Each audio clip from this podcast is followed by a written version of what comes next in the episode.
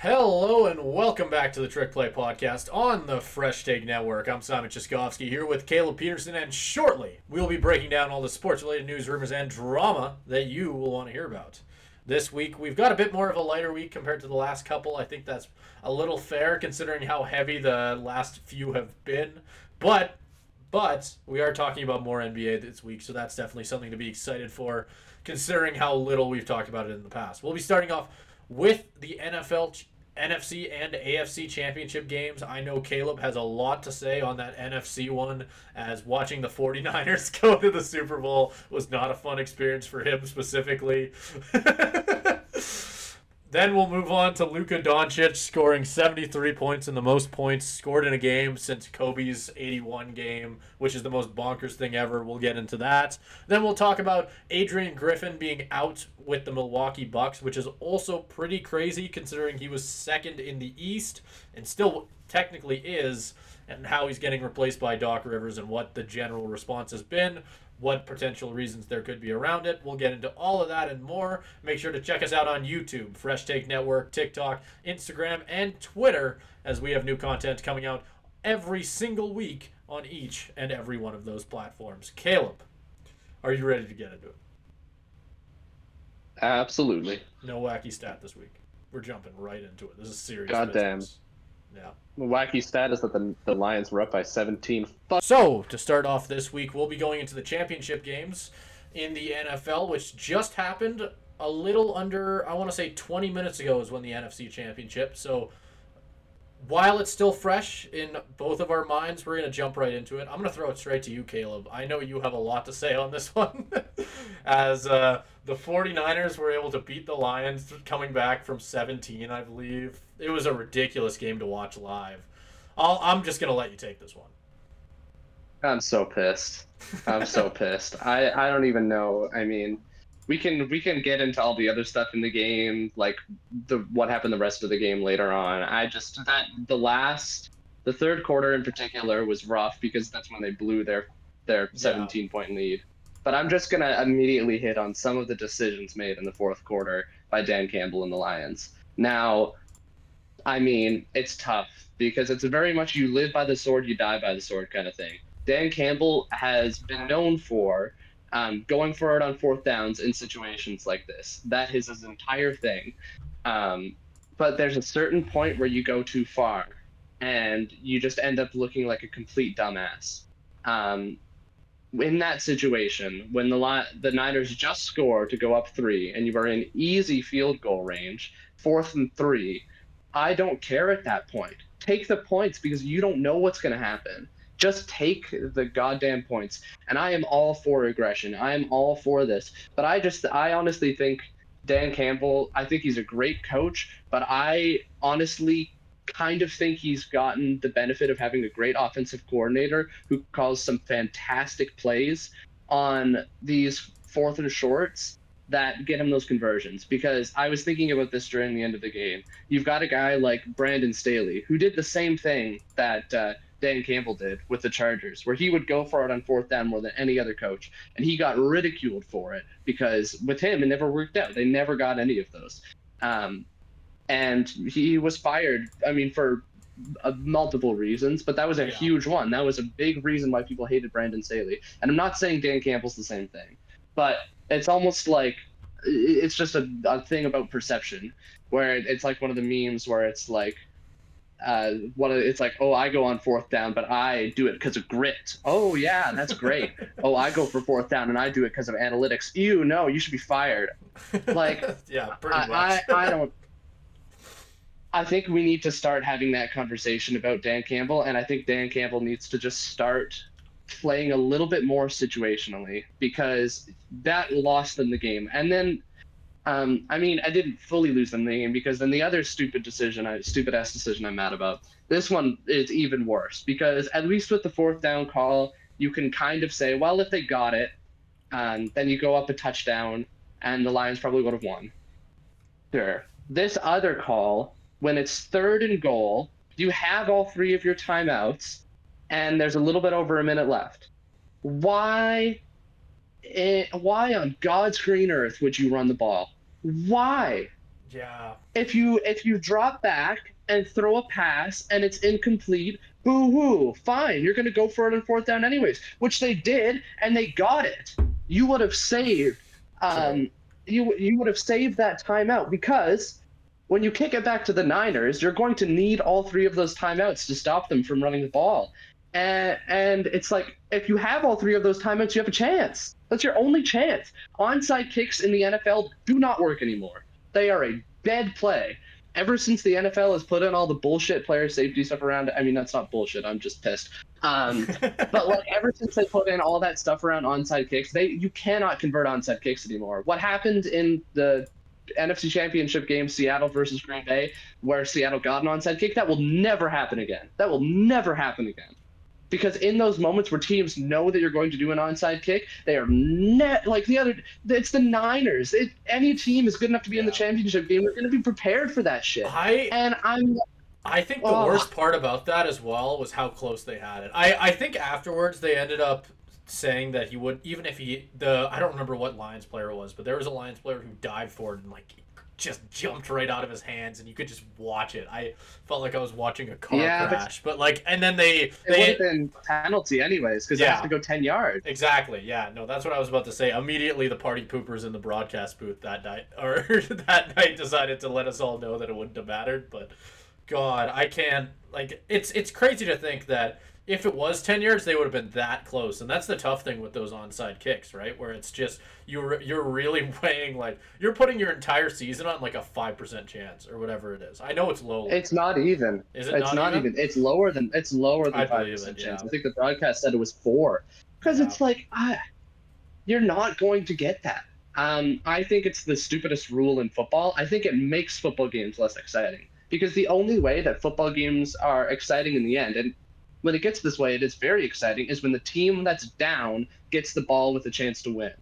That is how what makes football exciting, and that almost never happens in today's NFL because it always comes down to either an onside kick or you kick it back to the other team and then you have three timeouts and you have to stop them three times and then get the ball back right away so you don't lose any time. Both of those are incredibly anticlimactic ways to end the game if the winning team either recovers the onside kick or gets a first down. It's stupid. Um, onside kick rule is stupid, um, but not as stupid as what the Lions did running it on third and goal. That was absolutely inexcusable.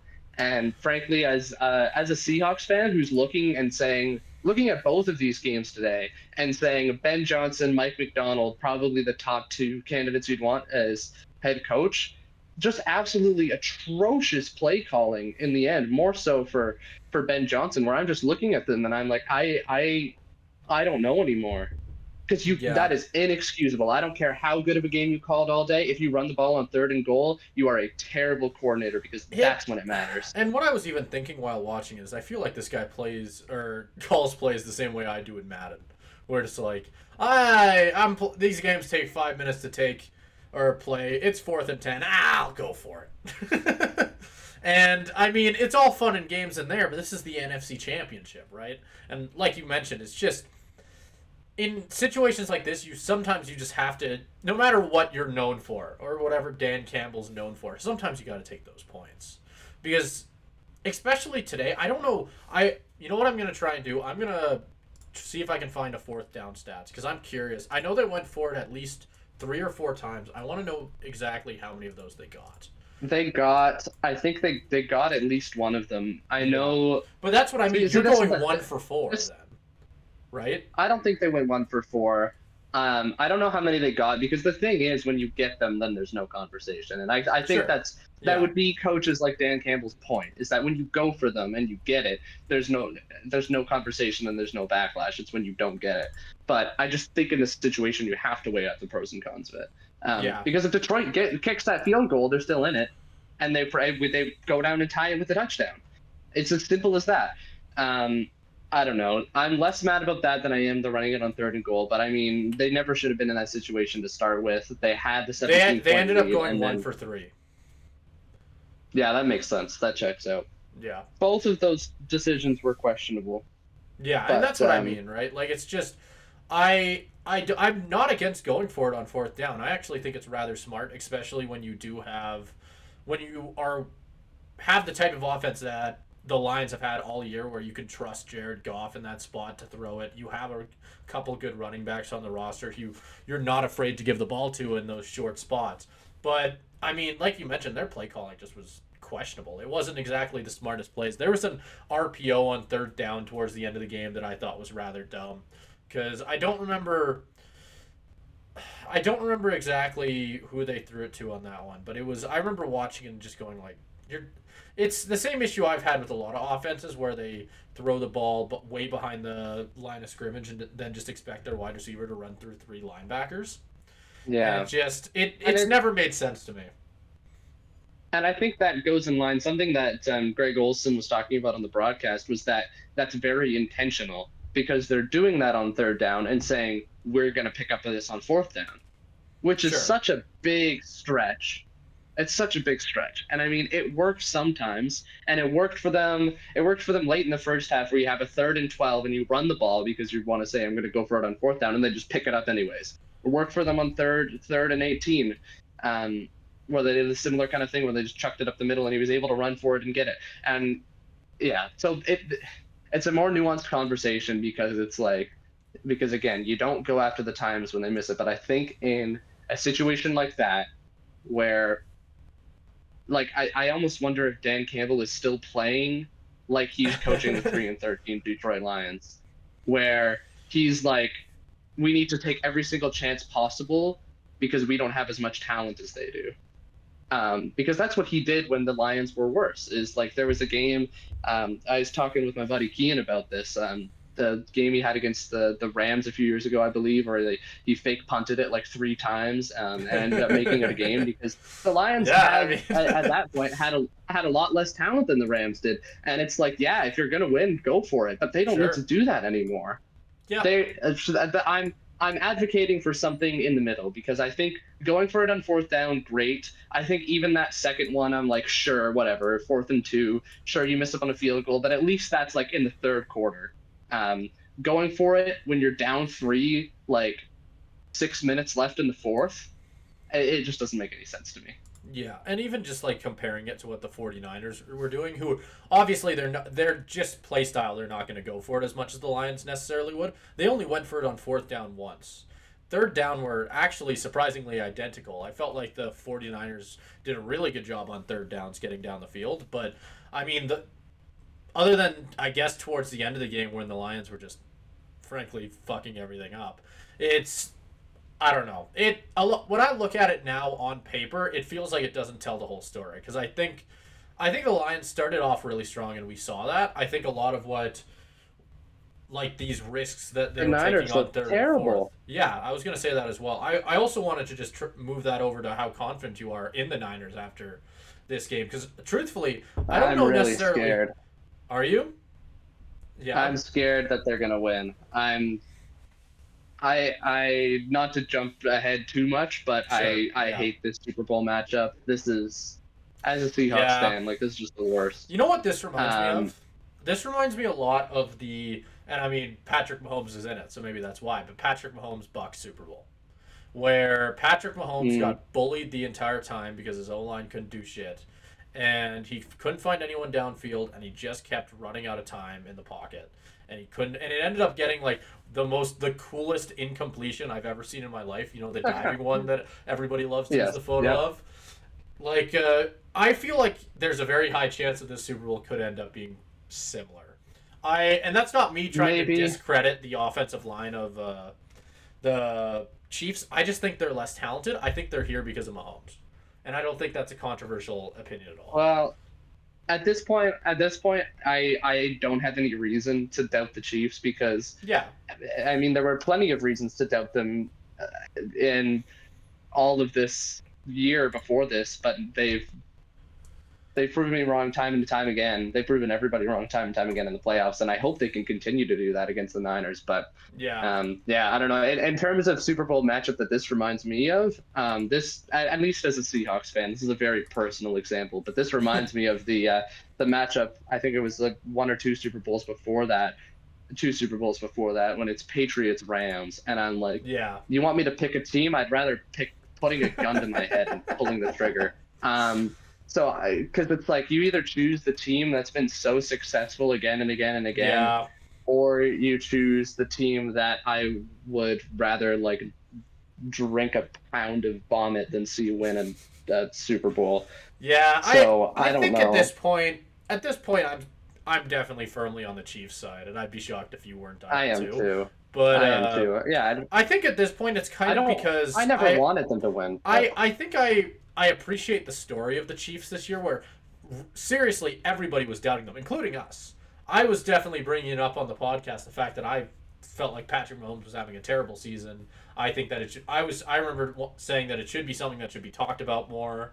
About the fact that he's just basically been a bit not abysmal, but not the Patrick Mahomes of old. And then he just went, "Fuck you! I'm going to turn on the Jets in the playoffs," and here we are. Right? Like I think. Uh, I think it's just crazy that this is the type of player that he is, with the talent around him. I I don't know. It's that Ravens Chiefs game going into it felt like it shouldn't. It felt like it was a foregone conclusion almost with how people were talking about it. Like the Ravens were going to win the entire thing. It wasn't going to be close. This was Lamar's year, and then all of a sudden, it just didn't happen. I kept waiting for the Ravens to come back. I kept waiting for it. It just didn't happen. And Yeah, and I. Yeah. Oh. I mean, they did come back. That's the frustrating sure, thing. yeah, no, but they you had, they I had mean. a like- comeback. Yeah, but they didn't finish the job. I kept waiting. Like that Well, pick at the end just it- felt like a punch in the gut at the end of all of it. Yeah, it's the pick at the end, but I think he, even the bigger one was the Zay Flowers combination of the taunting penalty, which is stupid as all hell, um, that backed them up, and then the um, punch out at the goal line, like Kam Chancellor style. yeah, style. that was wild. Because they they went on basically two scoring drives. They got the ball into the end zone both times. It just ended up in the hands of the wrong team. That was if they because because the Chiefs the Chiefs offense did completely stall in the second half. They didn't score. Yeah, Like I think that's the kind of an underrated storyline is that the Chiefs offense didn't didn't do very well. It's just that the Ravens offense kept shooting themselves in the foot, and I I, I see blame uh, going around on Lamar, but I'm like that this, this wasn't really Eh. his fault. The interception was terrible, yeah. and that was a play that was squarely no, on that him. was a dumb interception. but like I thought he Isaiah Likely also shouldn't be going like this if he isn't open. That's true as well. It was just it was a weird game to watch because I like I said, it just felt like the entire time I was just waiting for it, right? I was waiting to see this Ravens team that everybody had talked about that we'd all seen all year long and they just didn't show up. And I don't know what combination. I don't know if that actually makes you I don't know if the Chiefs winning that game actually makes me that much higher on the Chiefs as much as I feel like it's a mix of them getting lucky or it's like a mix of something or other. I it's it feels weird that they're here after the season they've had, but at this point what else are you going to expect from Patrick Mahomes, right? Like it's just it's just what he does. you just Yeah. like and people are already crowning him. I I'm I've been following it like uh, on Twitter and people are already saying this is the most impressive stretch of football they've ever seen from a quarterback. And I that's something I also wanted to bring up to you and get your opinion on because there's a lot of people saying that and it's a very interesting conversation to have where it's like if he keeps this up how how much does he have to do to really get in the argument for one of the most Okay. if not the most talented quarterback we've ever seen? Oh well, he's already got. He already is the most talented quarterback we've ever seen. That's never in doubt. But this whole thing of just like, oh my god, oh wow, this is the greatest stretch of play we've ever seen from a quarterback. He's not playing that different. He's not playing that different. It's not. yeah. It's not that. I I I I No, push I- back on something you said a little bit. I I I'd push back on something you said a little bit earlier, Sure. where you're like Mahomes was bad, Mahomes was abysmal, whatever. I didn't in say- the beginning. I said abysmal and I instantly retracted that. I wanted Okay, to Yeah, okay, but because even- that even- wasn't that wasn't the even word I was trying to use. But even even saying he wasn't playing up to his normal level, it wasn't his fault. It No, was. it. I don't And know. Like that watching, wasn't what I was trying to any say. Chiefs game. yeah. Watching any Chiefs game, it's like Marquez Valdes-Scantling against the Eagles drops the ball. You watch um, Kadarius Toney week one against the Lions. If Mahomes' receivers, Kadarius Toney lining up side against the Bills, Mahomes made those plays and he's been playing the same level. It's just that he had such an abys. Uh, this is where I use the word abysmal, abysmal supporting cast around him that it's like it, you could put I don't know Tom Brady combined with Mahomes combined with peak Aaron Rodgers combined with Joe Montana back there, and if you even you can hit the guys in the chest as many times as you can. And if they drop the ball, there's nothing you can do as a quarterback back there. I don't care. So this run is from Mahomes doesn't like it, it, it doesn't surprise me on a Mahomes level. So if people are like, "Oh wow, Mahomes like this is such a surprise for Mahomes," it's not Mahomes. It's just like so surprising that all of the Chiefs receivers and all of the talent around them got their stuff together. Even Travis Kelce, Travis Kelce, that first touchdown against the Ravens when he's being covered by Kyle Hamilton, one of the best young safeties in the league, makes this incredible catch falling backwards. Travis Kelce was not doing that the rest of the season. He was jumping up and had it square in his hands, and he dropped the fucking ball. This isn't the same Chiefs offense, and I don't no, like Mahomes not. has played the basically the exact same the entire season. It's just that somehow I don't know what drugs Andy Reid gave them um, in like the Week 18 game where they saddled their starters. Um, maybe the cold, maybe the cold in Kansas City when they played against the Dolphins, just to like I don't know, reworked them or whatever. But like it's it's the chief supporting cast that is the story here, and it's not getting talked about nearly enough. And you can give credit to Mahomes all you want; he's playing well, but he's played well this whole season. He hasn't played bad. It's just that he hasn't had the cast around him, and now for some reason this cast is finally stepping up, and we see that oh wow, he actually is playing good. Um, especially that last play of the game against the Ravens, Marquez Valdes-Scantling, pretty much the exact same play he had against the Eagles, but he catches it this time. That's the difference. That's yeah. why this Chiefs team is good um, but I don't know how sustainable it is, and that scares me. Yeah, I mean, it's just that's and that's kind of what I meant by that, where it's like I don't know really how much that win made me made me more or less. It definitely didn't make me less confident in them, but it didn't really make me feel any better. I don't think it was just it no. just kind of happened, and now we're just living in it, right? Like, and that's it's the outcome nobody expected, and now we're we potentially could see another Super Bowl where not to not to like shout out where my opinion on it is, but it could be another Super Bowl where we could potentially see Patrick Mahomes lose pretty badly again. And it would be the a mm. second Super Bowl where it just wasn't close for him. And I, I wonder after all the conversations that have been just going around after this game, like I wonder like I'm like I just like looked up Patrick Mahomes' name on Twitter and I'm seeing like comparisons to Tom Brady, comparisons to like a whole like multitude of different things and it's just it is it is a wild thing that to just live through right now. Yeah. I almost in turn I almost wonder what the uh, general public because we're still in the immediate aftermath. I haven't really looked too much to see what the conversation is around this matchup because honestly, I've just been in a rage about the Lions losing yeah. for the last 30 minutes. Um, but I haven't seen the general conversation around what this game's going to be yet, and I'd honestly be curious. I almost would want the Niners to be favored because um, it almost it, it does seem that there's something about this Chiefs team and Mahomes especially that being underdogs for the first time ever has kind of lit a fire under them, and I almost wonder if that's the difference. Um, because I mean, I know Mahomes um, like playing on the like Mahomes hasn't played on the road. Mahomes hasn't played on the road. Like I know that gets under his skin, and that was a motivator for him. So I almost wonder if being underdogs would be helpful here. Um, but I don't know. I don't know. I don't. I'll.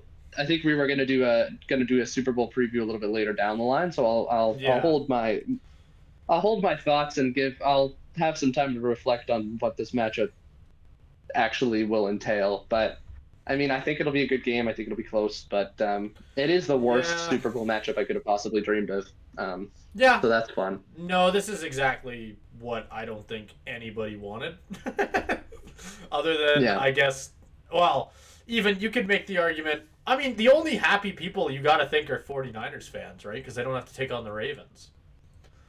Like I, yeah. I feel like that's the one upside here where it's just like you're you're avoiding the Ravens. I think after watching them lose that game, you got to think everybody in that 49ers locker room just like went, "Oh, thank God." Like you almost dodged a bullet a little bit, right? Where it's just I don't know. That's my opinion on it. I, I don't think you said you think it'll be close. I hope you're right. I feel like there's a good chance it won't be. I think that there's I if I looking at the two teams, I mean Patrick Mahomes is going to Patrick Mahomes obviously, but if he gets stalled or if he can't get going or something happens, it's going to be ugly. I do think this Chiefs defense is is fantastic though, because I think this, I think for Do you think it's better than the Ravens defense? good. Yes, Oh, okay. and I think, and I think, I wouldn't have said that before, but after this game, because the Chiefs' offense, while good in this game, wasn't what won them the game. It's that they held Lamar Jackson to seven points basically for most of the game. Um, and they, they played spectacularly and I'm I, I do I do think as good as this Niners team is, they've now almost gotten probably should have been eliminated in the playoffs twice in a row.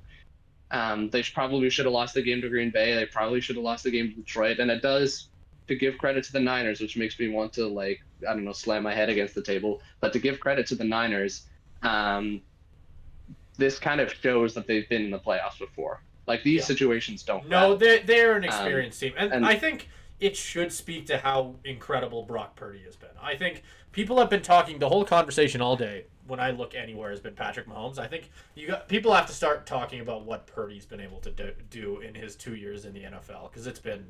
I think that story is almost more impressive to me at this point, just what he's accomplished. It's an incredible feat. The fact that he went from undrafted, won the start, starting job because of injuries, went all the way to the championship, got hurt, got to the same spot next year, and then won it. Like that's Yeah. It it is very impressive, and I think it's probably a good indicator of how impressive it is that I'm really starting to hate the little prick. Um, as a Seahawks fan, I want to see him get his head like Oh. smoked clean off. I was gonna say I actually like him. I hate him now. I know that's I know that's heresy, but like he's he seems like a very likable dude. I know. I didn't mind him. I thought I You didn't liked- mind him I thought he the story. good. I didn't mind him because I thought the story was good, and that kind that sentiment kind of lasted. And now I'm just at the point where I'm like, okay, it's enough. He needs to retire. He needs to get forcibly retired by somebody. I'm Ugh. pissed. Has Um, it been twenty my years salty yet? Seahawks fan is coming out. Uh, I'm just I. This season, this season has gone like they're just in key moments. And as a Seahawks fan, I'm just getting This definitely has been a rough season to be a Seahawks fan. That's for sure. oh It has not been a good one. man. Take me back to like week two when we beat the Lions in overtime. I think that's when my excitement for this team peaked, and it's been all crashing downhill from there. Um, Yeah, Pete I mean, Carroll is gone. The Niners are in the Super Bowl. yeah. Russell Wilson is gone. Do you? I guess. I guess my my follow up question here would probably be to end things off. You mentioned uh, earlier on we talked, or you mentioned like Ben Johnson and I'm forgetting the name of the defensive coordinator for the Ravens. Those are two guys who are potentially Mike Macdonald. Mike yeah. Macdonald, yeah. Those are two people who have been linked to the Seahawks coaching job, right? After what you saw today, do you still want them to coach for the Seahawks, or do you want to go with the what people are probably calling the safer pick and Dan Quinn? Oh, okay, well, I don't want Dan Quinn. I think if Okay. they hire Dan Quinn, then we're in for a couple years of tanking. Honestly, well, maybe not that bad, but Okay. I mean, I mean, if I look at the the recent performances, because it's like at least Ben Johnson had a fantastic first half that he called. Um, he had a I mean, I was looking at fantastic ninety-five percent of the season. He did, and I'm I, I was looking at tweets from the first half, and it was like, yeah, just give Ben Ben Johnson a blank check, basically. Um, and um, but and I think he had a, there were a couple questionable calls again. The run on third and goal being the number one play that I'm questioning, but um, he still is a fantastic offensive coordinator, and I would still greatly prefer him over over Dan Quinn because if you look at well, let's just compare them. Let's look at Dan Quinn's last game. Dan Quinn's last game was getting lit up for 50 points by Jordan Love and the Packers. So. I'd, I'd rather take Ben Johnson kind of having a couple situational fuck ups over the complete terrible showing that was Dan Quinn's defense. And for Mike Macdonald, I think it's even more so like you can't really blame him because he, again, it was a rough first half, but they did clamp down on that Chiefs offense in the second half and held them scoreless. Um, so I'm looking at that and I'm still thinking, okay, this is great. Um, I still want him, and it's still the most. I, I think I think the biggest thing that you want from whoever is the next Seahawks head coach is can they stop offenses like the Shanahan offense and like the McVay offense? Because yeah. for as great of a coach as Pete Carroll was, I think one of the biggest calling cards of the last five years was that he cannot beat the Rams, especially, and post Russell Wilson, he cannot beat the Niners. And that matters a lot more than anything, I think. Because if you can't beat those two teams, um, then you're not going to win anything. You're not going to win anything.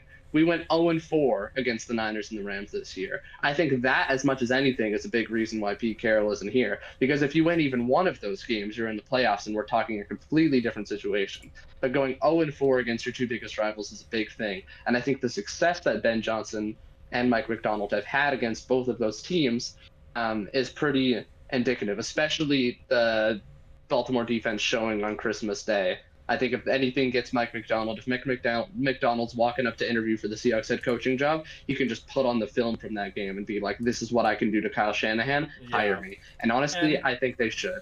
And I was gonna say as well, I'm I've been kind of scanning through Twitter in the last little bit, seeing if there's like a consensus pick, because as as a rather casual Seahawks fan at this point, I haven't been following it too much on if there's a favorite in one direction or the other and for the most part, I'm seeing a lot of Mike Macdonald. I think is the yeah is the main consensus one, and I and I don't disagree with that one either. I I don't hate the idea of going with a more defensive coach. I think that would uh, I think that kind of sticks with what we've had for the last couple years as well. As I'd still argue that Pete Carroll, like uh, although no, his defense was pretty ass at one point, but you know what I mean. I, I don't hate at, the idea of at one point being for the last five or six years. Uh, whatever. That's why, again, that's another, that's a big reason he got fired. It's because he's a defensive coach and his defense isn't good. Yeah. Um, so I think I think both sides of the ball need improvement in Seattle, but I think the defense was worse and was the main reason.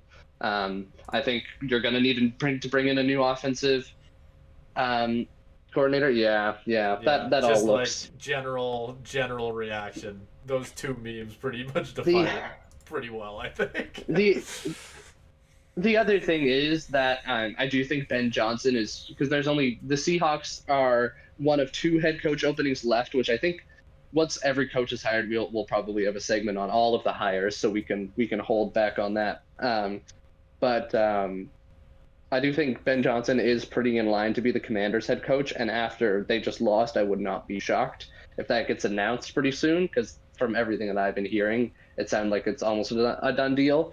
Um, so Mike Macdonald is definitely the the big thing for me. There is a little bit of a worry because I don't think they've actually even technically interviewed him yet, just because they, Ooh. with the well, timing around everything, they weren't able to. Yeah. Other teams were able to get him in, but because the Seahawks let go of Pete Carroll later, they weren't able to get him in on time. I think was the essential situation. But if they can bring him in, get a, get an interview in, hopefully everything checks out, I think he should be the pick. Because otherwise, the the the choices after that are kind of slim. So yeah, like I I just think I for some reason I kept hearing that people wanted Dan Quinn, and I felt like I was the one odd person out because I'm not a fan of that pick for a lot of pretty obvious yeah. reasons. Like, but now going through it, I think it's kind of swapped, which is I'm happy to see because that's where I'd go as well. I think uh, I don't think it would be smart to. I mean bring in the guy who honestly, despite having a fairly good defense with the Cowboys, I I don't know. I've never really thought he was anything anything too incredible as a head coach. I don't know. That's my opinion. Mm-hmm. And I do think, I do think to your point, um, the Dan Quinn hasn't exactly like. I mean, when he when he was in Seattle, it's not like he was the one who built the Legion of Boom. Like that was a Pete Carroll thing. And I yeah. think if you're if you want to get away from Pete Carroll football, which they did because they fired Pete Carroll, um, why would you hire his former defensive coordinator? That doesn't make sense with, to me because that feels like a very lateral move in terms of going from Pete Carroll to a Pete Carroll disciple. I'm okay. Yeah, it's like not. It's not going anywhere. Yeah, I think. It, oh, I think, Pelly. Oh, oh. Like might have it's... to sit out next season if we do that.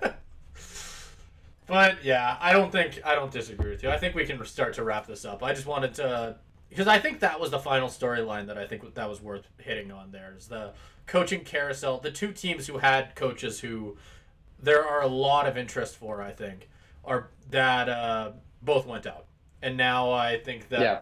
That'll definitely add to a lot of the storylines going into the Super Bowl here. Because from what I'm hearing, it sounds like I at least I imagine the Seahawks are going to want to have someone signed before the Super Bowl. So I wouldn't be shocked Yeah, if we'll and be talking about this rather soon. yeah, and they should be, especially now that they're both out. Because what's the what's the holdup now? The holdup before was that they're in the playoffs, and neither of them are anymore. So Yep. No, should, I should think see those pretty soon. I wouldn't I wouldn't be shocked.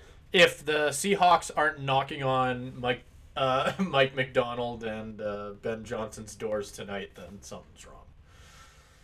Yeah, pretty much. Yeah. Pretty much. Oh, everything's wrong though. It's a Chiefs Niners Super Bowl. The whole world's on fire. Uh, let's talk about another fucking sport. I hate football. it might be a good idea. All right, we will now move into the NBA, and the NBA's got surprisingly a lot of news today. One of the biggest headlines from the past couple days was on Friday the performance we saw from Luka, Luka Doncic, who scored 73 points, the tied for the fourth most in NBA history, against, funnily enough, the team that I believe originally drafted him before trading him right him away. for like a total Um, of ten minutes. Yeah.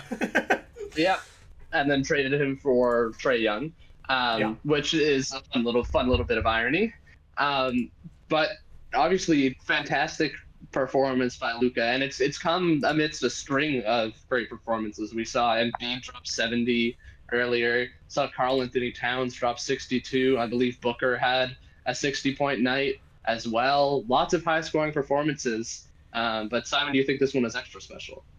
Yeah, I was gonna say I think the biggest conversation that I've seen is this is the first like single game performance we've seen that people are actually comparing as to whether it's more impressive than Kobe's 81. Because I think a lot of the things that I've heard in like the last decade of me following basketball is sure Wilt scored 100 back when he was playing plumbers, but Kobe managing to score 81 in arguably one of the toughest like what would be the word? Like eras of basketball i guess. Like doing that was just ridiculous. And now Doncic has come and scored 73 sure not as much. But when you look at the rest of his i'm surprised people are talking about just he almost had a 73 point triple double holy shit. Like how does that happen? I know people talk about how insane of a insanely good of a basketball player Doncic is but i don't think you can it's just ridiculous. I don't think I've ever seen a stat line as crazy as that. As even just looking back at Wilt, Wilt never was able to get that many assists. Like even just looking back, Kobe on his, I think Kobe only had one assist in his 81 point game. He had two. Like it's just it's it's bonkers that you can go out there and score at such an efficient rate that you can get up to 73 and still get that enough assists to almost not quite hit your average on the season, but get close enough that I mean, he he has to be one of the best players we've ever seen at this point, like talent wise. It is bonkers how good he is, and you Mm. wouldn't know it from looking at him. But like whenever he pulls off stuff like this, the it's just it just makes my jaw drop. And I want to make it clear, I am absolutely a Kobe fan. If I if I were to pan up, uh, I've got a Kobe poster on my wall. Like I was growing up, I I watched Kobe when I played basketball as a kid. I would model my game after him. And hearing about this, I'm it it makes my jaw drop. It is ridiculous. I think uh, the fact that I, I feel like people are already starting to move on from how bonkers of a game this was, but I don't think that should be the case. I think this should be something that people are talking about for a long time. Because I, I don't I didn't personally get to watch it. I heard about it afterwards, but I wish I did. I I think I have to go back and watch that game because it was it it must have been something to behold. Yeah. And I, I think it was even more I don't I don't have it right in front of me, but I was hearing that it was even more impressive in the first half. Like he was on pace to I think he scored like 42 in the first half. I think he might have been even on pace to beat Kobe. which is um, insane. which is just insane. yeah, Um, because I think and I mean, imagine how how good that must feel for Luka to do that Yeah. against the Hawks after Yeah. after being traded away. And I mean, that's that is one of the more interesting trades I think in NBA history because it's not like Trae Young has been a bad player either, no, but it's just He's not been Luka Doncic. Luka. yeah, Yeah. And I and the one thing that is crazy to me is the conversation around Kobe's 81 that everybody loves to bring up and always likes to po- poke holes in is the fact that it took him 46 shots, which this was the era of Lakers basketball where Kobe was shooting 75% of the shots that the Lakers would take all night long, right? Like so he almost had 50 shots. Doncic did all of that in 33. Wow. let that sink in for a second. If he if he wasn't passing the ball, like if he didn't get seven assists, he would have broke eighty one. No doubt in my mind. Oh yeah. Like eight for thirteen from three. He had to play the full forty five. Kobe did not play forty five.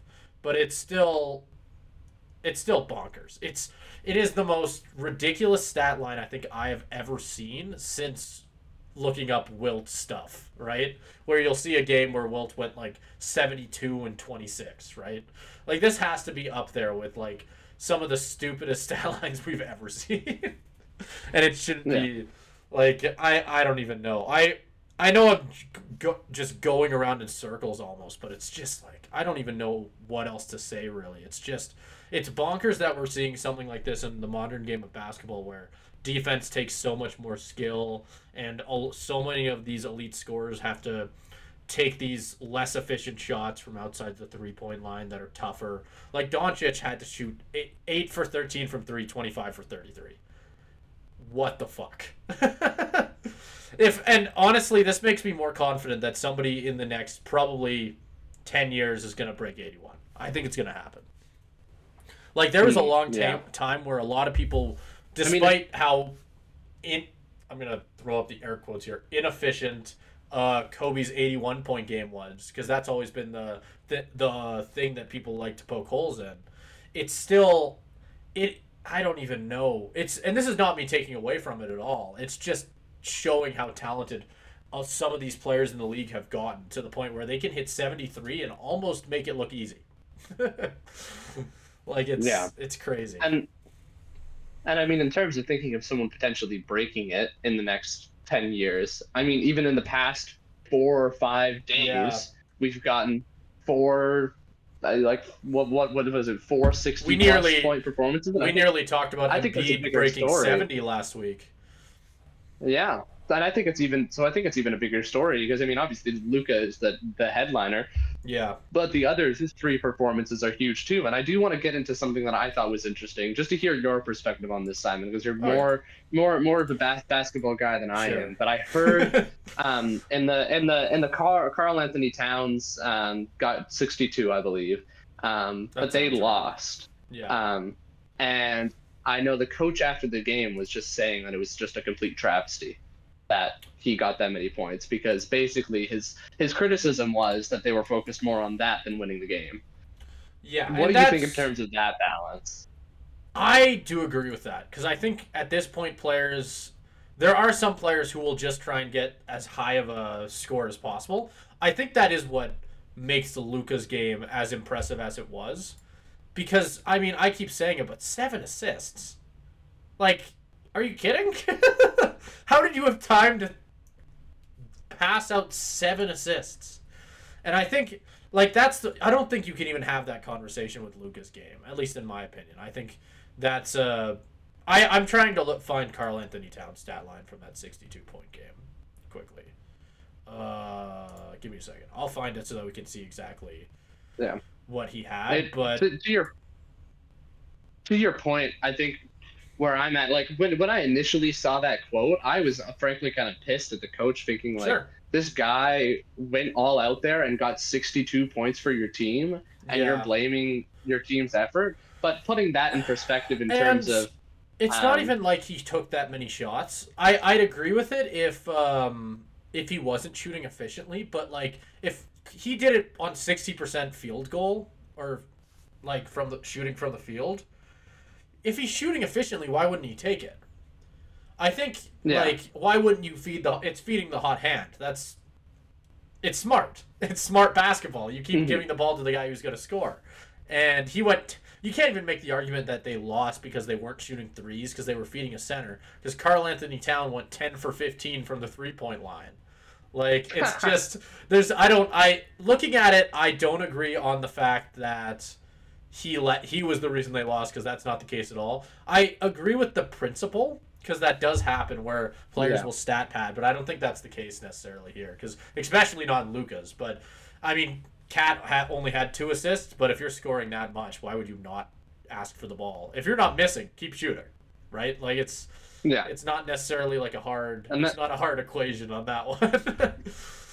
and that's the kind of thing like as a coach like what do you want your messaging to be because i think i think the hard i mean i'm sure if he scored 62 and they won this wouldn't be a conversation um, but i do think it's the kind of thing where it's like you don't really want to praise your team for effort in a, for, for effort in a loss like there are no moral victories um, so I so I do get that angle of it, but it is. I mean, it just sucks for for Karl-Anthony Towns to have that kind of performance and just have it be wasted, and have the coach kind of lambasting everybody because of your performance. Like it, it it's kind of not a. It, I, I understand it's kind of a between a rock and a hard place for the coach, but I'm I am kind of like, well, what more can the guy do? Yeah. I'm I'm kind of scrolling through Twitter and I think I found a quote. I'm to make sure that I'm not taking this out of context quickly because I can't believe that somebody would actually say this. But wow, no, it doesn't look like it's out of context. Stephen A. Smith, the legend himself, after the Doncic 73 point game, I didn't hear about this before. Uh, he came out and basically said that it was what what was his exact words? He called it disgraceful. And The Carl Anthony Towns thing. no, the Doncic. Said Doncic scoring Oh, 73. Doncic. Yeah. I'm trying to Wow. understand his take here. I'm trying to wrap my head around it. Um I think I, I have the quote here from the the Timberwolves yeah. Timberwolves coach, and I think I think this kind of encapsulates it and kind of adds to that. So he said um, he's talking about how bad the defense was, and said it was is immature basketball. And then he said, um, "This is his quote. Um, I mean, there are lots of times when just because you've scored two or three or four points in a row or baskets in a row, obviously we're going to try to feed a hot hand, look for a hot hand, but at some point we've got to get back to making the right play and doing the right things." There are lots of ways to be immature, and there were lots of immature performances throughout the roster. We totally disrespected the game ourselves, got and got exactly what we deserved. Um, and he also added that um, he was asked whether he felt uh, Karl-Anthony Towns was like that whole conversation we just had, whether he was just hunting for stats or trying to win the game. Um, and he immediately said, like, absolutely, I think he was trying to hunt stats. So he said, uh, quote, like, for a while he was going, but down the stretch that kind of dried up for us. Yeah. And I mean I think I think that's. Ooh. Yeah, I I mean, it's sure it's potentially stat hunting, but like or stat padding, whatever you want to call it. But it's just like you're you lost by three points. Why are you blaming the guy who scored seventy? Yeah. like, I mean. I don't know. I don't know if there's much logic in that one. I don't. I don't agree with that. I think this take from It, yeah, it, doesn't seem is, like. it's just like why what's the point in bullying the defense of the Hawks? Yeah, obviously the team that got 73 points dropped on them is going to didn't play great defense. Like wow, shocker. But it's just Yeah. you're you're piling on like instead of appreciating the greatness of something like this happening, you're crapping on the entire thing. Or you're basically discrediting Luka because apparently the Hawks don't know how to play defense. It's it's weird to me. It's a it's a weird take. Is kind of what why I wanted to bring it in here because after reading it, I just went, why? Why? What's the point? Like, uh, Yeah. It is a weird take, and and I think I think something you said there really resonates. Is like if your if your team lost, why are you sco- why are you blaming the guy who scored sixty two? Yeah. The game who's the guy who scored. why are you paying him the Like- big bucks if you don't want him to score that much? Yeah, it. I, I get it. I get um, wanting to have set plays and I get wanting to distribute the ball or whatever and trying to play winning basketball instead of that. But if you're if seriously if you're like if you said if you're shooting efficiently and you're scoring that many points, it's not really the fault of the team in that point. Blame the defense, sure. Blame other people for not carrying their weight, but putting it all on and saying like, "Oh, this isn't how the game should be played" by scoring that many points. It's like, come on, get off your high horse, really. Yeah, and this is just a wild stat as well. Players in NBA p- history who have scored at least seventy-three points in a game with less than eighteen free throw attempts.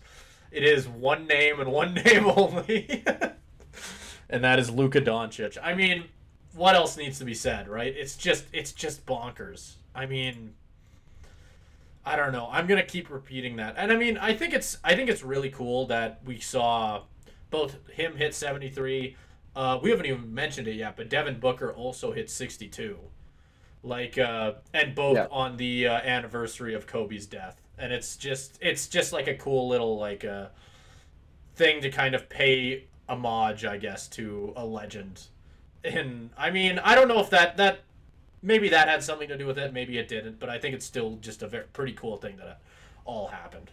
So I'm personally, I think it's pretty dumb that people are getting mad at this entire thing because I think it's yeah. It is. There's a reason we don't talk a lot a lot about basketball, but there's a reason we're talking about it, right? Like it's it's a very very mm-hmm. cool mm thing that happened, and knocking it down just because, God, that's I'm gonna think that that's a terrible take. Like the one fun fact about broadcasting or commentating or anything of the such you the one lesson that i've constantly learned even if your team is losing terribly and somebody on the other on the away team like let's say you're hired by a specific team and the away team you still should give credit to an away player because it, yeah like there's I don't know. This stuff pisses me off because it just doesn't. I, this is why I couldn't uh, broadcast for the Seahawks. Yeah, because yeah, exactly. I'd be, right? Like I'd be just calling for yeah. I mean, there's Brock Purdy's head to get knocked off. It's just it's so pointless. Like, give credit where credit's due. Like, what's the point? Yeah. Uh, it just pisses me off. I don't. Not, I don't know if I can put it into it's better not like words than I've tried to. And I mean, it is a very Stephen A. Smith take because I was going to say it's yeah. not like Stephen A. Smith has any like horse in this race. He's not a Mavs fan, I don't think. Probably not in terms of how much he hates the Cowboys. He... Um. Oh, is he a Knicks fan? Is that what he is? What what team does he? I think he might be. What isn't I? I was about to say I think he's a Cowboys fan actually. No, he's not. He's he's famous for hating the Cowboys. Skip I know, Bayless but I think Cowboys fan. I know. Uh, favorite teams. Is it the Knicks? He seems like he'd be a Knicks fan. He is a fan of the Giants, Green Bay Packers. Oh, these are NFL teams. Um, does he have a favorite team? Knicks, Knicks, Steelers, and Cowboys. There you go. And Yankees. So like all the teams. He does not like the Cowboys. Sometimes. He does not Cowboys? like the Cowboys. I. He uh, does not like the Cowboys. I don't pay attention. I don't actually care. Um, yeah. It, it, point point being, um, that I mean, Stephen A. Smith, like he, he's going to do that because that's his whole thing. Is he's going to say outlandish things to get attention. Um, that's kind of his whole gimmick. Yeah. So. And I get that. I I get that too because I mean. I've lived in that world at this Part point. I can say that there there are definitely people who will do that, but like it's eh, it's so you're not even saying it's not outlandish it's just stupid like there's a, there's a line yeah. there's a line and that's that's a stupid it's just like i'm not going to get in an argument with you or like repost you because you said that i'm just gonna look at it shake my head and go what a fucking idiot. Like yeah. like i don't know that's a weird take to me so i don't know. That's the only reason i'd get mad at it. Appreciate greatness it doesn't come around that often. So, in the NBA side of things, we've got one of the more shocking coaching changes I think I've seen in a while because it felt like we weren't getting anything out of Milwaukee, at least prior to this. I was not hearing anything that this could be coming. And then out of nowhere, Adrian Griffin is out despite the Bucks being second in the East and all of a sudden they're hiring one of the most legendary coaches of the last 20 years in Doc Rivers who has won a championship with the Celtics as far back as, ooh, testing my NBA knowledge, 2008, 7, I think, one of those years. So I they're obviously bringing in someone with a lot of championship experience, somebody who is very uh, capable of leading a team like this. But this entire thing has been very interesting to follow, at least for me as somebody who generally is a bit of a warm weather NBA fan, where I'll tune in when something interesting happens, and uh, something interesting has definitely happened here. So I don't know what your opinion on it is, Caleb. I don't know how much research you've gotten to be able to do into this one, but it's just looking at it at face value, it is pretty wild. It is, and I mean, I'm not the most, but I'm, I'm looking at it just from a, again, from a very casual fan perspective, and being like, whoa, this is kind of, I, the the record is insane, and it's something that I feel like can't, can't really, and hasn't happened in any other sport where the team like is winning that much and it's a mid-season firing. Like I can see it if a team wins that much, but they've had the same coach for a while, and then they don't perform in the playoffs, so then you fire them, like a potential like Seahawks situation, right? Yeah. Um, where it's just like they're with they're they're have a winning record, but the the sustained success hasn't been there. But this is a first year head coach, and he led them to the second place, um, second place in the the conference. But I do think it's almost like that does still feel a little bit like underachieving, which is kind of crazy to say. but um, Uh, I don't know about that. I mean, the the headline that It is- CBS is. using is why the Bucks fired a coach who won seventy percent of his games. Like, what else? Could but it is is still like when you bring in when you brought in Lillard, like I guess you could have wanted more. I think I, I saw this comparison online, and this made a lot of sense to my my football fan brain. yeah. Um, they're saying like firing Adrian Griffin would be like if the Eagles had fired Nick Sirianni, and yeah. it's like which makes Eh, sense because it's like there's a if team where that, there's like though. signs of signs of potential decline, and you're just trying to get ahead of the eight ball. Um, I guess is the potential reasoning behind it. Um, I wonder if that is what it is, But or if it's just like they had the idea that they wanted Doc Rivers, and we're like, okay, we're doing this now. Yeah, and not to immediately shoot that in the foot, but even like they're seven and three in the last ten. Like they, it's not like they were on a losing skid or anything like that. It just kind of happened, and now since then we've had a little bit more reason behind it. As there was maybe it was more locker room related, related is what we're kind of hearing now. But even looking at, Hmm. they're only three games back of first in the East. They're behind the Celtics, who are a very good team, 35 and 11, and they're three games in front of the 76ers, another very good team. And the East is very close this year. It's pretty competitive. So I I'm not shocked that if I wouldn't have been shocked if you were right actually in the fact that uh, what if they were just trying to get ahead of it, but I don't know what they were trying to necessarily get ahead of other than the locker room issues that we're about to get into. More related to a coach that got let go in Terry Stotts is his name, who was one of the assistant coaches who was brought in, I believe, around the same time actually that Adrian Griffin was brought in to uh, help coach. I, I think that uh, Stotts had a connection with Damian Lillard, is what I was hearing beforehand. And I think that it was. This whole story is pretty wild. This is from The Athletic. I'll just read it out. So, and then I'll. Caleb, I'll let you give your opinion on it. But Griffin had asked the coaches to meet by themselves while the players did an individual shooting. Stotts began to speak with both Giannis and Dame before he go walking over. So basically, just picture it in your head. There's two groups, the two cliques, right? And Dame, Giannis, Stotts are over in this corner. The coaches are yelling at Stotts to get over there. And then when he asked for more time with the stars, Griffin yelled at him in front of the entire team. just like let it out on this assistant coach who was pretty much, to my knowledge, from what I remember from the hiring, I thought he was brought in almost specifically to be somebody who's going to have a good relationship with your stars, that being Dame and Giannis, and just ripping them to shreds. I mean, it's just kind of wild. And apparently, before before this incident had even happened, both Stotts and Griffin had had a t- tenuous relationship, is what I'm reading. But that was the final straw, and that's why Stotts ended up leaving. So I mean, it's oh that and that all happened less than two weeks before opening night. Oh, okay, so that makes things a little bit more different actually, because I I didn't realize that it happened that far back. Hmm. Yeah, I honestly thought that that was more recent, so that's my bad. But even then, like it's You still almost, it- you almost, you almost wonder if that was a sign of things to come. Then, Yeah, well, I'd almost argue it's a window into what was probably going on in the locker room, where it's That's just a good way to somebody put it, who, yeah. uh, somebody who very clearly did not want to share power, and uh, was not Yeah. afraid to let people know about it. I mean, Which is so weird as a first year head coach. yeah. I mean, like like what? be that. What is up- Adrian Griffin's like previous accomplishments? Like in the end. Yeah, what's his what's his resume looking like? Yeah, well, I'm just 'Cause kind I had never- I- like that is very like you. I have been in the league for ten years. You are going to sit down and do your job. Like that is if I heard that like Pop Popovich had done something like that, or or even Doc Rivers, funnily enough, I would have been like, I mean, yeah, fair enough.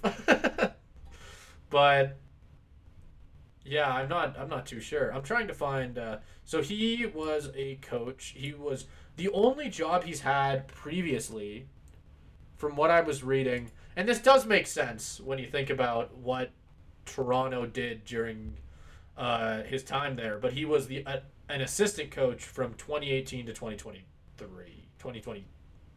Is it 2023 or 2022? Doesn't really matter, but you get the idea. hmm Yeah, like I mean, yeah, it's it's a pretty wild thing to have happen where you'll always hear about coaches ripping into players, and that's almost pretty normal in most sports.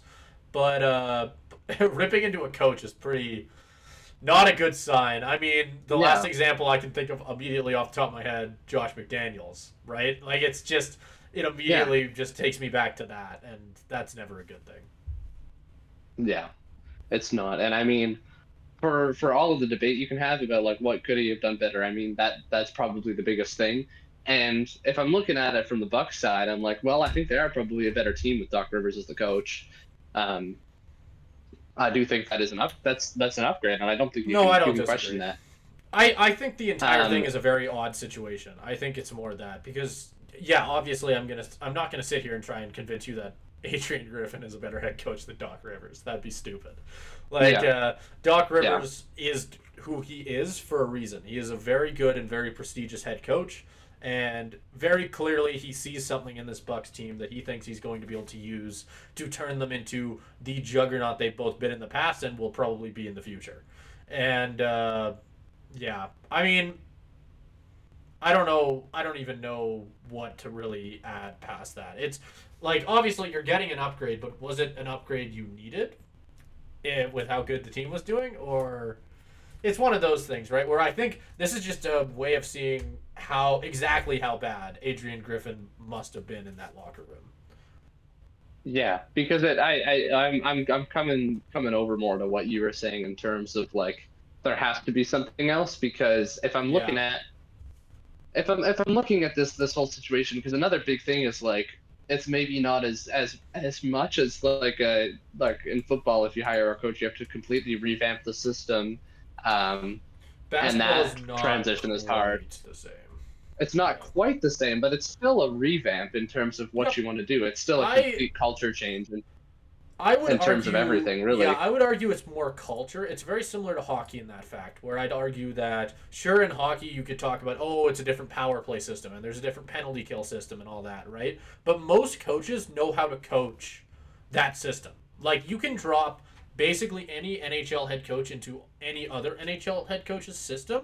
Like if somebody got fired and they'd probably be able to finish the season doing that, right? If that makes sense. I'd argue it's very similar with the NBA, and in the NBA, it's almost less scripted. I'd argue there's a lot of set plays, but a lot of those are already ran through the stars, and most of those stars would have had those set plays. It's almost like those set plays fall around the stars more than they do the coaches. Is how I describe it. Where like Right. obviously like hear about like the the Kobe ISO right? Or Michael Jordan's ISO. Like everybody had like a all of these stars have specific plays that'll like or signals or something that follow them their entire career. And that's not necessarily something you see in other sports other than maybe like football like uh what's it like quarterbacks like what like audibles whatever the hell they're called. I'm trying to remember. No, but that no, that would still be, that would still be um, very specific to the to the coach in terms of what those audibles actually mean for the i play. guess Um, but um, kind of kind of to to move back into a little bit of what we were saying before. Um, not to switch it too much, but I do think uh, this is important in terms of what Giannis was saying about it, um, where he was talking about the the firing, and he he was talking about um, the kind of narrative around it, and was saying, um, quoted as saying, um, "Out there, people are creating a narrative that's not accurate, but I'm a person who really tries to not follow follow into it. I refuse to fall into the bubble of oh, this is accurate or oh, this is not accurate, because there's always going to be something about there about me, about the team." like, oh, he didn't have a good relationship with Griff. False. I love the guy. I invited him to my wedding, you know. I talked with him. I was coached by him, and we did very, very well. Yeah, and I think um, uh, which I think that's interesting. yeah, no, I don't disagree. I I don't know. This entire thing is very, very odd. I, I'm kind of trying to find other people's reactions to uh, to get the general public. Obviously, both me and you are not the biggest NBA fans, so I don't know if we can necessarily speak to what the consensus is. So I've been more this episode. I've been enjoying occasionally jumping on Twitter to see what people are thinking. I think this one pretty much is pretty well. One second, I'm gonna frame this up because I wanna I wanna show this one. This one deserves attention. But uh, yeah. Maybe that's that's how some fans are looking at it. Doc Rivers definitely yeah. has not uh he hasn't had a lot of success in recent times, so I could definitely see that argument. But uh, just because I mean, the big being... thing is he he hasn't he's just, had hurdles in the playoffs, right? That too has been the yeah, like he hasn't been able to really win since coaching that Boston Celtics team, and even then, with how much talent that team had, can you really do you really want to put it all on yeah Rivers' success? And he's, I mean, with even with how good this Bucks team is, talent that didn't go. Yeah, well, the Clippers is the first one that comes to mind for most people. I mean, 76ers as well, but didn't I was gonna say 76ers was the one that yeah. came to mind for me. Well, because the Clippers, that Blake Griffin, DeAndre Jordan, uh, like Chris, Chris Paul, Paul, team, like that, that team is arguably, uh, maybe equal to this. I'd argue, like just like, I, I mean, I'm cat, I'm, I'm a casual. How good is Dame these days, anyway? I guess, but like, looking at it talent wise, it seems very similar to this, or if not worse. So I, I'm curious. I, I'm curious how this is gonna end up. That so. Yeah. We'll see. Yeah. I I like this Bucks team yeah. a lot. Um, I personally I I would be a big fan of them doing well, but I mean, who knows at this point, right? Like it's it's gonna be interesting for sure. I honestly just wish, um, like like for this to sum up this whole thing, it sucks that we can't have more of a conversation about it. But honestly, my conclusion that I'm coming to by just talking through this is just like we don't know because we weren't in like the front office. Yeah. like we don't we're, we weren't in the locker room. It's like it's it's such a decision that came out of left field that there has to be something. And I think I think it is important to highlight that Giannis is coming out there and saying like you don't know, um, because he's right. We don't. Um, and it's hard not. It just it We're is just hard not to speculate. Yeah, like yeah, it's... it's hard not to when you literally don't have any other reason. When the guy was like, when the guy was winning seventy percent of his games, there has to be something else. So you have to be speculating. It's not like I know the Wizards fired their coach this week too, but there's a reason we're not talking about that. yeah, it's not like the, that's surprising. Yeah. That's not a shocker. After all, their best player is Kyle Kuzma, and as a Lakers fan, I can speak to that not being incredible. But uh, yeah, I mean, I don't know. I don't have a lot more to add. I don't think. I think I've kind of said my piece on this one. Mm-hmm. But uh, I don't hate Doc Rivers as a coach. I actually like him a lot as a coach. I think he's he's very good mm-hmm. at elevating players. I think uh, you you always hear stories come out after he leaves generally about players usually liking him with a couple few rare uh, circumstances. But I mean that's going to happen with every coach when you've been in the league as long as he has. I mean, yeah. He's just one of those coaches that I don't think uh, you're sure people are going to be like, yeah, you're hiring an old head. Like, is it going to work? We'll see. I'm not mad at it. If I were a Bucks fan, I wouldn't be mad at it either. I think uh, I think that's a fairly good pickup. Thank you, everybody, for tuning in this week. Um, yeah, a bit of a lighter one this week. We will be back with more, though. We'll do some Super Bowl preview. We'll do all that kind of fun stuff. So stay in the loop, subscribe, uh, find us on Fresh Take Network. Boom, in a different spot this time. So it that is. is. It's wild. It's this way. It's not. God damn it. I know. I switched it up God on damn you. It. There. I switched it up on you. There. I'm too, I'm too used to going the other way. Now it's oh oh oh oh oh. There we go. That's like, I got to train my brain to do that now. Uh, Fresh Take Network. You can find us there if you're on Apple Podcasts or Spotify or any sort of audio platform. Um, otherwise, find us here on YouTube, Instagram, TikTok, Twitter. Um, go follow us there. Um, anyways, for my shout out for the week, this is something I randomly found, and this helped me get out of my depression after watching the Niners go to another Super Bowl. Um, is seeing I don't know what context this has. I don't know if this was done on purpose. I don't know if this was just because in my head I'm I, I I think we have the clip, so we can. do. Why We don't Why don't we it. run this clip? We- Yeah, I we can run it. So I I don't. Here, I don't. I don't think it's. Oh, now it's in frame. There there we go. So this is the Spurs mascot catching a live bat in the Sp- in the Spurs game against the Timberwolves and today. for and for a bit of context as well, Manu Ginobili, who during his playing career, literally like s- volleyball spiked a bat that flew in the arena, was in the crowd, and the whole time I'm not gonna play the audio because I feel like we'd get in trouble. I threw a credit up there just in case.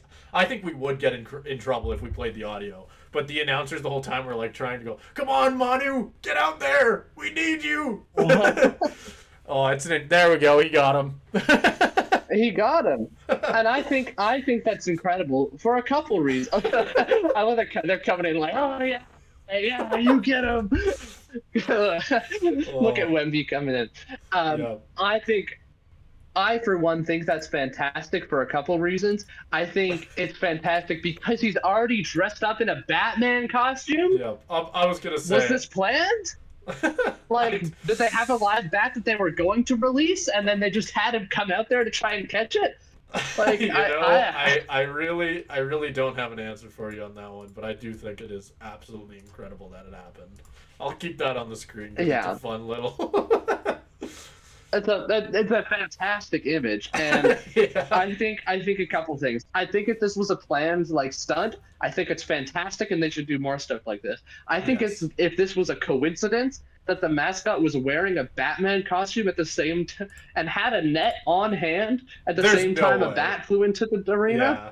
There's no There's no way. There's way. no way. But either way, it's fantastic, and I love it. If we want to Um, go down the rabbit hole of, uh, one second,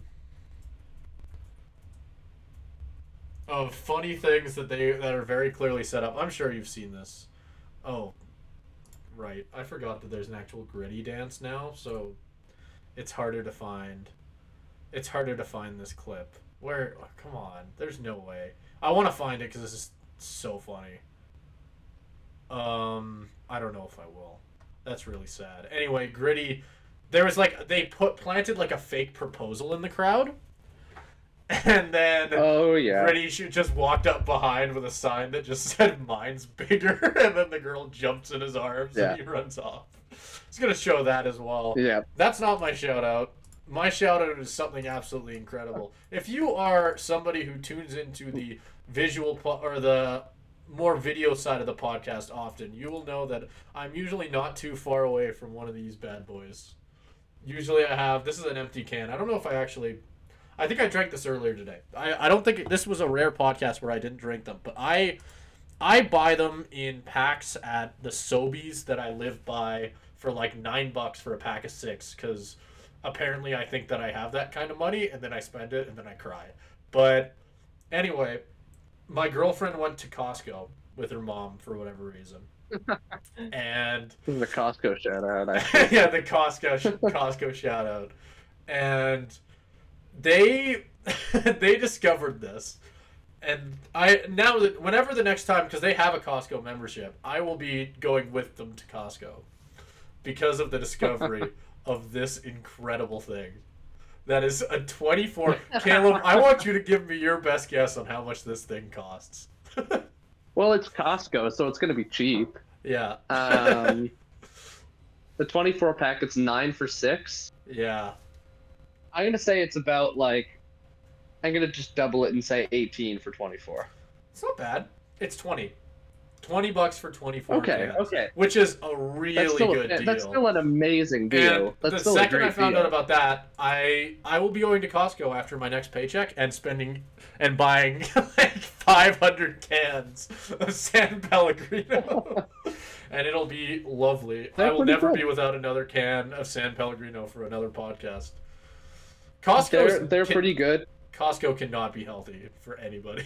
I feel no, it's not. It's funny. You've give. I feel like you have given a San Pellegrino shout out on the podcast like at More least three I've or four times. else. Oh yeah, Um, because they're yeah. so good. They're I do think- incredible. They are controversial opinion. Um, oh.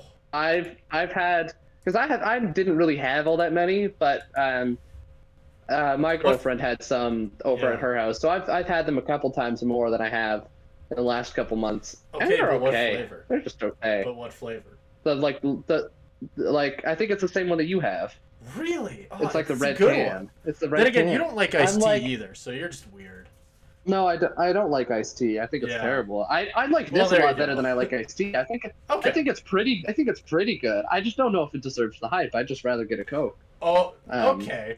Yeah, that's fair. I still, I'll still buy the occasional classic Coke, but I mean, I don't know. These, it's. I'll usually buy the Coke when I'm feeling cheap. These, these make me feel like how I imagine like a soccer mom in her, who's 45 feels drinking a glass of wine before bed. That's how I feel when I drink a San So that's, that's the Pellegrino. vibe you want to go for. yeah, exactly. That's the vibe you're aiming it makes for. it makes me feel like I have more money than I actually have, when in reality, San Pellegrinos are the reason I don't have any money, and it is. so there's a little Yeah. irony in that, but you know what? It's all right. I I'm willing to live. You're gonna get a San Pellegrino sponsorship. Oh, That's gonna be our so first cool. sponsorship with how many times you shouted them out. That'd be so awesome. San Pellegrino. And I then I have sponsor to. I have to get Then you have to taken behind the barn and and uh, have my tape beaten out of me violently That'd be that'd be the ad. It, the, the ad would just be me taking a shotgun to your head. This is this is why people. This is why this is why you should buy San. Pellegrino, or else yeah, it's this is gonna what happen happens. to you. yeah. or throwing you in the in the ocean to get the full roundabout. like I mean, I'm Oh. gonna get thrown in the ocean anyways. that's true. There's there's develop. This say true. I'm not gonna add any more, but that say there is developments on that side. Oh, This- this- really? it's, it's looking like it's definitely gonna happen. So that's we're waiting. It, the weather has not been great in Vancouver Yeah, recently, but um, it's coming. that's good. It's to coming. I'm excited. I just I was just wait I was just waiting for uh, our first like big video to pop off so that we can see more have more people watch me get thrown in the ocean. Yeah, that's true. I'm so disappointed. Because that that video I I will that say video references it. That video references it. that's true. So true. now I have I two thousand plus people who know that I Yeah, need to that's true. It, it literally opens with it. That is the opening of that video. Yep. Is me laughing at you for bringing it up again. yeah. oh yeah, I'm. I I will say I am pissed that the All Star Game video did not do as well because that one I still think that's comedy gold. If anybody anybody Yeah, who is I watching think- I think who has not great. watched that, it's it is it is art. And that video also references it, considering the the arena we play in is called the Ocean. Oh, I didn't even realize that. Oh, is that why you did that? yeah. Oh, that's funny. It was like, what what can we name the arena that'll like be like a nice little like if you spot it type thing, right? And I was like, ah, name it the Ocean. maybe Oh, just maybe spot it. some. And I'm, and I'm on this podcast. I'm Yeah, the one who's supposed yeah, to be going in the ocean. Yeah, exactly. There you go. What I should have done is I should have made fans the ice blue if I can do that. Now that would have been a good, good way. That would have also looked terrible. it would have been. Oh, it would have been the worst thing ever, but it would have been funny. Yeah, go watch that. My orange jerseys would have stood out. I, I still Nice. think I still stand Yeah. by what I said that I think that's one of the best segments we've ever done. So I think that deserves more attention. Yeah.